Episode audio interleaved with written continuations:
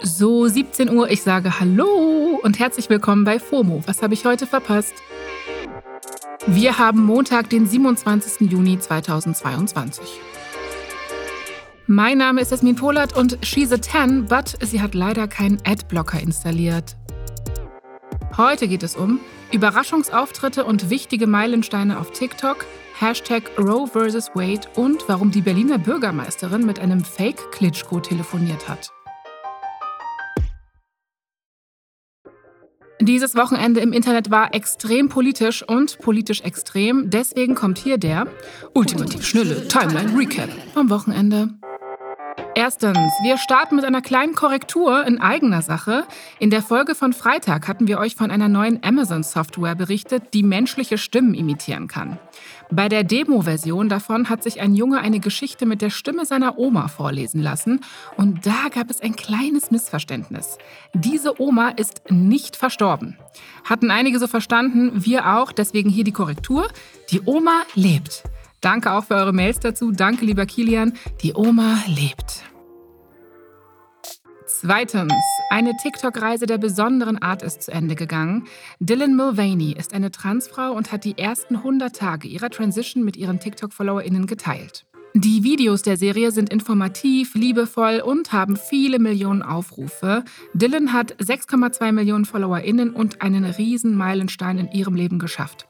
Danke fürs Mitnehmen und den Content, Dylan. Den Account verlinken wir euch in den Show Notes. Drittens, traurige News. In und vor einer queeren Bar in Oslo wurden am Samstagmorgen zwei Menschen getötet und 21 verletzt. Ein 42-jähriger Mann wurde noch in der Nacht festgenommen. Der Mann hatte Schusswaffen dabei und war den Behörden bekannt. Die norwegische Polizei spricht von mutmaßlich islamistischem Terror und ermittelt dahingehend. Der Anschlag ist nur kurz vor den dortigen Pride-Straßenumzügen geschehen. Die wurden dann abgesagt. Wir senden Soli nach Oslo. Passt auf euch auf, beziehungsweise lasst uns alle aufeinander aufpassen. Viertens. Greta Thunberg hatte einen Überraschungsauftritt beim Glastonbury Festival in England. Vor dem Gig von Paul McCartney ist sie auf die Bühne gekommen und hat um mehr Engagement in Sachen Klimaschutz gebeten. Wir nähern uns dem Abgrund, hat Greta unter anderem gesagt. Das gab Applaus von tausenden FestivalbesucherInnen. Das war der ultimativ schnelle Timeline Recap vom Wochenende. Jo, und wo wir gerade schon beim Glastonbury Festival sind, da gab es noch mehr wichtige Botschaften an die Politik. Ihr habt das ganz sicher mitbekommen, meine Timelines waren auf jeden Fall voll damit. Am Freitagnachmittag deutscher Zeit kam die News aus den USA, dass das Abtreibungsrecht, bekannt als Roe vs. Wade, vom Supreme Court, also vom obersten Gerichtshof, gekippt wird. Roe vs. Wade war ein Urteil aus den 70er Jahren, das Abtreibungen bis zur Lebensfähigkeit des Fötus, stand jetzt bis zur 24. Woche, erlaubt hat. Deswegen auch der gleichnamige Hashtag überall. Dieses bisherige Urteil haben jetzt die mehrheitlich konservativen Richter kassiert. Bedeutet, ab jetzt dürfen die US-Bundesstaaten über das Recht auf Abtreibung entscheiden. Das wiederum bedeutet, in rund der Hälfte der Staaten dürfte Abtreibung nun stark eingeschränkt oder verboten werden. Teils geht es sogar schon los. Einige liberale Staaten wie zum Beispiel Kalifornien haben verkündet, dass sie das Recht auf Abtreibung auf jeden Fall schützen wollen. Trotzdem, mal ganz abgesehen von der Gleichzeitigkeit, dass hierzulande am selben Tag der Paragraph 219a abgeschafft wird und in den USA das passiert, diese Entscheidung ist ein erschreckender Rückschritt, der für Millionen Menschen potenziell lebensgefährdend sein kann. Dementsprechend viele Menschen sind auf der Straße, die Timelines sind voll damit, es gibt Wut und Angst, viele wollen das nicht akzeptieren. Und eben auch so einige Stars, die auf dem Glastonbury aufgetreten sind, haben sich dazu geäußert. Ich hatte richtig viele Clips davon in den Feeds, hier nur mal vier Beispiele für euch. Erstens, die Sängerin Olivia Rodrigo hat bei ihrem Auftritt die Sängerin Lily Allen dazu geholt und Allens Klassiker Fuck You von 2009 dem Supreme Court gewidmet.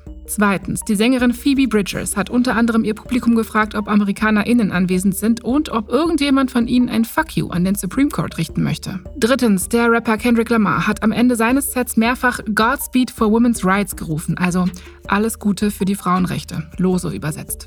Viertens, die Rapperin Megan Thee Stallion, die hat bei ihrem Auftritt das hier gesagt.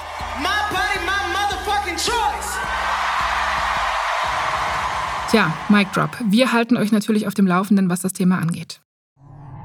So, und zum Schluss diese abgedrehte Story. Die Berliner Bürgermeisterin Franziska Giffey hat gedacht, sie habe einen Videocall mit Vitali Klitschko, dem Bürgermeister von Kiew, geführt.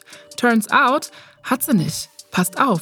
Am Freitag wurde das vermeintliche Gespräch nach 30 Minuten abgebrochen. Warum hat die Berliner Senatskanzlei dann direkt auf Twitter erklärt und schreibt dort unter anderem, es habe den Verdacht gegeben, dass es nicht der echte Vitali Klitschko gewesen sein soll. Etwas später haben sowohl Giffey als auch eine Sprecherin mitgeteilt, dass es sich bei dem Gesprächspartner wohl um ein Deepfake gehandelt habe. Diese Erklärung haben dann auch viele Medien aufgenommen. Jetzt kommen allerdings Zweifel an Giffeys Behauptung auf. Der RBB-Investigativjournalist Daniel Laufer zum Beispiel hat seine Erkenntnisse auf Twitter in einem Thread geteilt. Den verlinken wir euch in den Show Notes. Der ist ziemlich lang, aber long story short, Laufer vermutet, dass es sich bei dem Fake Klitschko nicht um einen Deepfake handelt, sondern dass es ein Original-Interview von Klitschko war und dass irgendjemand in kleine Teile zerschnippelt und je nach Gesprächsverlauf mit Giffey inhaltlich passend abgespielt haben muss. Einfach viel schlimmer als ein Deepfake, oder? Ein Cheapfake. Aber genauso effektiv, weil natürlich niemand damit gerechnet hat. Wie dem auch sei, das Internet und vor allem Twitter ist natürlich heiß gelaufen bei dieser Steilvorlage. Die Jokes und Takes drehen sich um Enkeltricks und Spam-Mails. Mein Highlight war auf jeden Fall dieser Tweet hier vom Journalisten Martin Eimermacher. Er schreibt, auf der PK einen Tag nach dem Deepfake-Schock zeigt sich Giffey immer noch zerknirscht, aber bedankt sich auch für die vielen Solidaritätsbekundungen, die sie von überall her erhalten hat. Sogar ein Prinz aus Ghana habe sich gemeldet, der ihr mehrere Millionen Dollar spenden will. Ja, prima, der hatte sich neulich bei mir auch gemeldet, aber seitdem habe ich nie wieder was gehört. Komisch. Na ja, das war's für heute mit FOMO. Wir hören uns morgen wieder hier auf Spotify. Das waren jetzt richtig viele, teils auch sehr schlechte Nachrichten. Wenn ihr zu einer News Gefühle habt, die ihr teilen wollt, schreibt gerne Mail an fomo.spotify.com. FOMO ist eine Produktion von Spotify Studios in Zusammenarbeit mit ACB Stories. Ciao!